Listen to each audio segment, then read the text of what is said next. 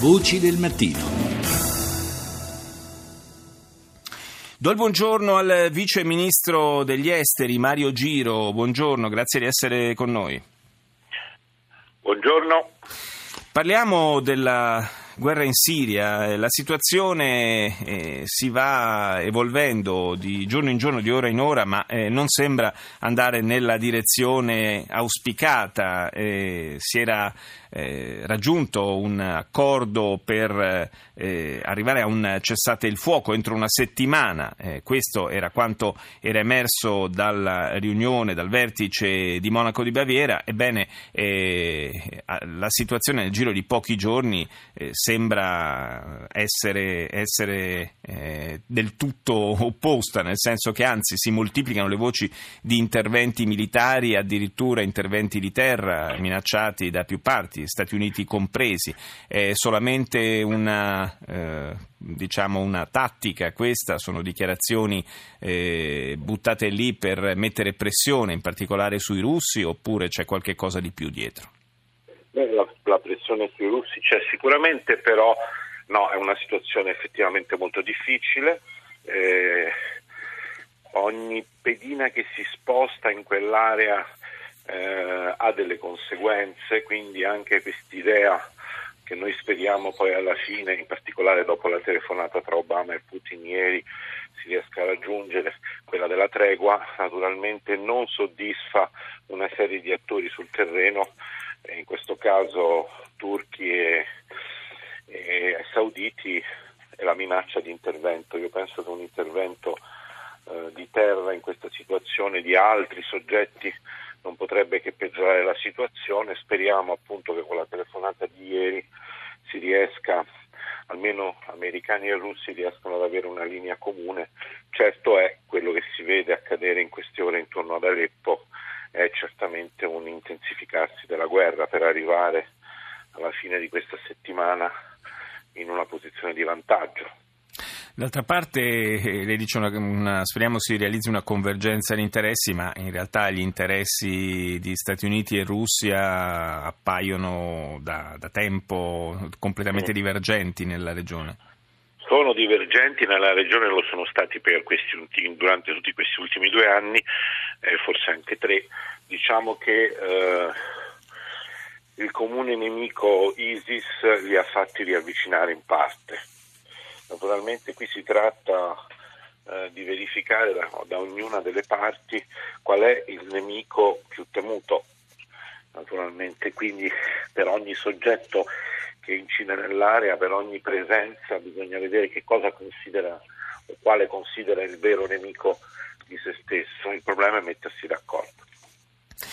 C'è un altro aspetto che non può non preoccupare ed è il ruolo giocato dalla Turchia. La Turchia si eh, arroga il diritto di, di, colpire i curdi in Siria eh, in funzione difensiva, così ha detto ieri il premier certo. Davutoglu, eh, però è anche chiaro che la presenza di militari, cur- di militari turchi sul territorio siriano rischia di innescare eh, un un avvitamento ancora più pericoloso. Immaginiamo cosa accadrebbe se ci fosse uno scontro diretto di truppe, tra, per esempio, tra truppe russe e truppe turche.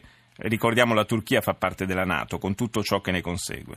Esattamente, per fortuna non ci sono esattamente truppe russe in, in Siria, ci sono gli attacchi dal cielo.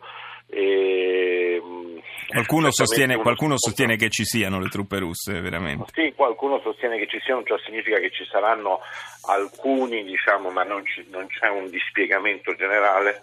Certo è che, come dice lei, se gli aerei russi attaccassero truppe turche in entrata in Siria sarebbe sicuramente un, avrebbe un effetto disastroso. Questo non c'è dubbio, per questo noi riteniamo che ogni paese che ha interessi nell'area che è coinvolto nel negoziato faccia prova di ragionevolezza. D'altra parte, se non ci si mette d'accordo, eh, non, la guerra non finirà e ne produrrà altre. Questo è evidente a tutti ormai. Sono quattro, quasi cinque anni di guerra in cui più guerra si è messa e più guerra si è provocata. Senta, eh, Vice Ministro, eh, parli- cambiamo un attimo settore, ma in fondo rimaniamo, c'è cioè un, un, filo rosso che purtroppo lega tutte queste crisi. Eh, ieri sono arrivate notizie su un possibile nuovo accordo tra le fazioni libiche per, la, per tentare di rimettere, riannodare i fili insomma, del, del, negoziato per arrivare alla eh, creazione di un uh, governo di unità nazionale. Eh, I fili non si sono mai mai veramente snodati, non si annodano rapidamente, ah. no, questo è vero, però le, la, se noi diciamo, consideriamo la situazione libica la, la, vediamo molto complicata, se la confrontiamo con quella, tu, con quella siriana la vediamo molto più avanzata. Diciamo. In che senso più avanzata?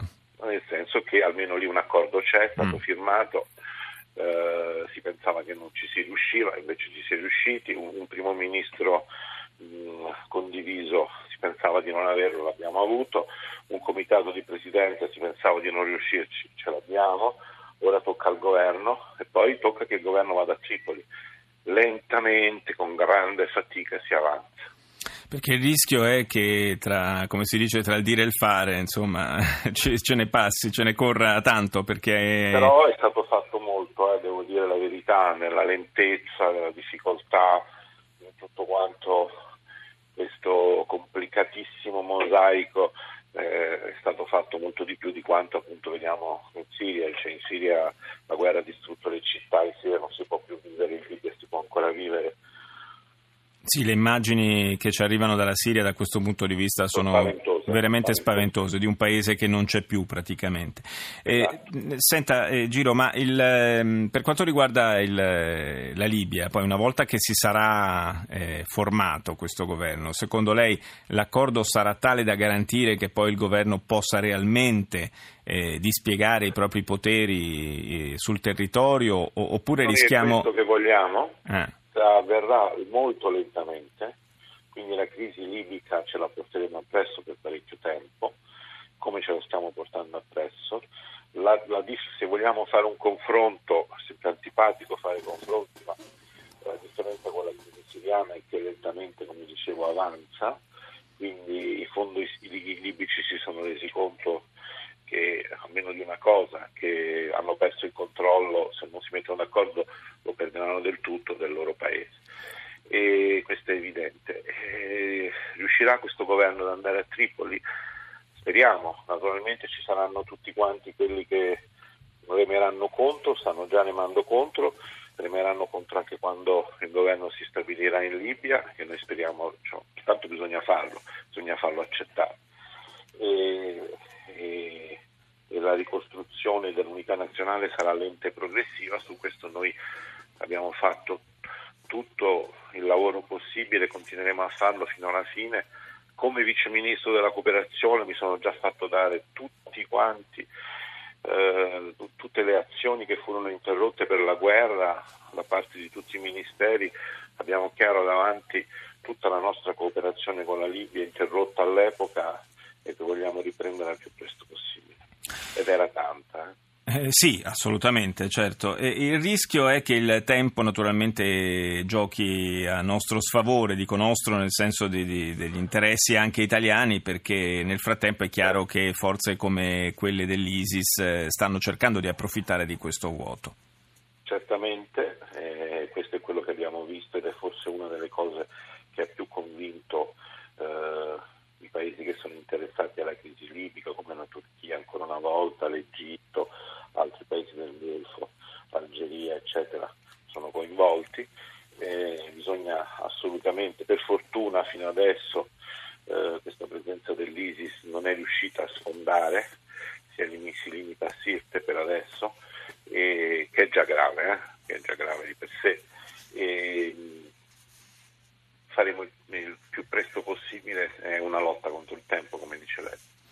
Grazie al Vice Ministro degli Esteri Mario Giro, grazie di essere stato nostro ospite.